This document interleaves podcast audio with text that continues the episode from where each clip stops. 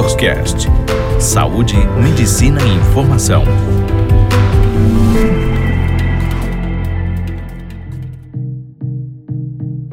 Olá, eu sou Laísa Camargo, gerontóloga e sexóloga, e hoje eu gostaria de falar um pouquinho com vocês com relação à fragilidade e risco de quedas em pessoas idosas.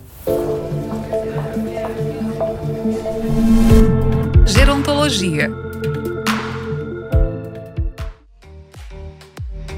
Recentemente foi realizado um estudo com 50 idosos atendidos em uma unidade de um hospital público e verificou-se que a maioria das quedas ocorreu em idosos do sexo feminino dentro da própria casa. Foram relacionadas principalmente ao ambiente físico inadequado, algo que a gente conversou em um outro episódio, como fazer essa adaptação, como tornar mais evitável o risco de queda. Se você ainda não ouviu, fica a dica, vale a pena ouvir. E nesse estudo que foi feito recentemente, foi indicado também que alguns outros fatores para essas quedas foram as doenças neurológicas e cardiovasculares. É muito importante a gente ressaltar a necessidade de um acompanhamento periódico por um profissional da área da saúde, seja um geriatra, seja um clínico geral, seja um gerontólogo que faça o acompanhamento junto com a equipe multidisciplinar, justamente porque quando a gente vai envelhecendo, a nossa parte clínica e biológica vai passando por alterações. Apesar de nós termos muitos ganhos ao longo da nossa vida, como nós também já falamos aqui em outro momento, física e clinicamente nós acabamos tendo alguns declínios também. E isso pode, muitas das vezes, se não for acompanhado de maneira adequada, nos trazer alguns malefícios.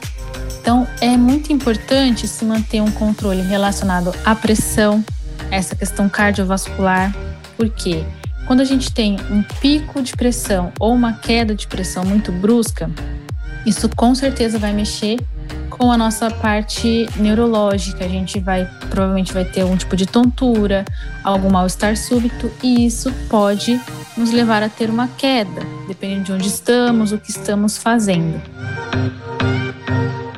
A questão de doenças neurológicas muitas vezes podem afetar não só a questão de equilíbrio, mas também questão de marcha.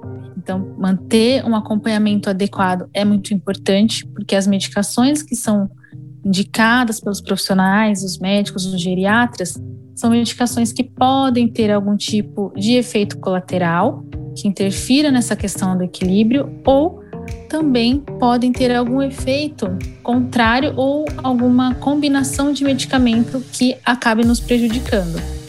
Então é muito necessário e importante a gente conseguir manter esse acompanhamento. A questão da fragilidade, ela é entendida quando a pessoa faz uso de polifarmácia, por exemplo, que são muitas medicações, uma pessoa que já sofreu queda dentro do período de 12 meses, então dentro do ano, se você sofreu uma queda, se você faz uso de múltiplas medicações, se faz acompanhamento de doenças crônicas, muitas vezes você já vai ser enquadrado como uma pessoa que tem essa fragilidade em relação à questão de saúde. Então, o fato de nós estarmos frágeis não quer dizer que nós não possamos manter um acompanhamento e uma qualidade de vida que faça com que a gente se sinta muito mais forte do que outras pessoas que não têm esses cuidados que a gente pontuou como importantes aqui. A cada ano, a cada dia, a gente envelhece um pouquinho, Isso é normal, isso é natural. Então, é importante que a gente cuide dia a dia da nossa saúde, para que, independente das condições clínicas que nós temos no presente momento, nós possamos ter a qualidade de vida e os cuidados necessários para manter e melhorar cada dia mais a nossa rotina, o nosso dia a dia, evitando riscos que podem ser evitados. Eu espero que esse breve encontro tenha sido bom, tenha sido informativo, que quem ainda não faz os acompanhamentos de uma forma regular passe a fazer, porque isso é um diferencial sim na nossa qualidade de vida. E se cuidem, ouçam os outros episódios, peguem as dicas de adaptação do ambiente, de cuidados para evitar quedas e se previnam. A prevenção é sempre o nosso melhor remédio. Muito obrigada, eu fico à disposição caso surja alguma dúvida e até o nosso próximo encontro.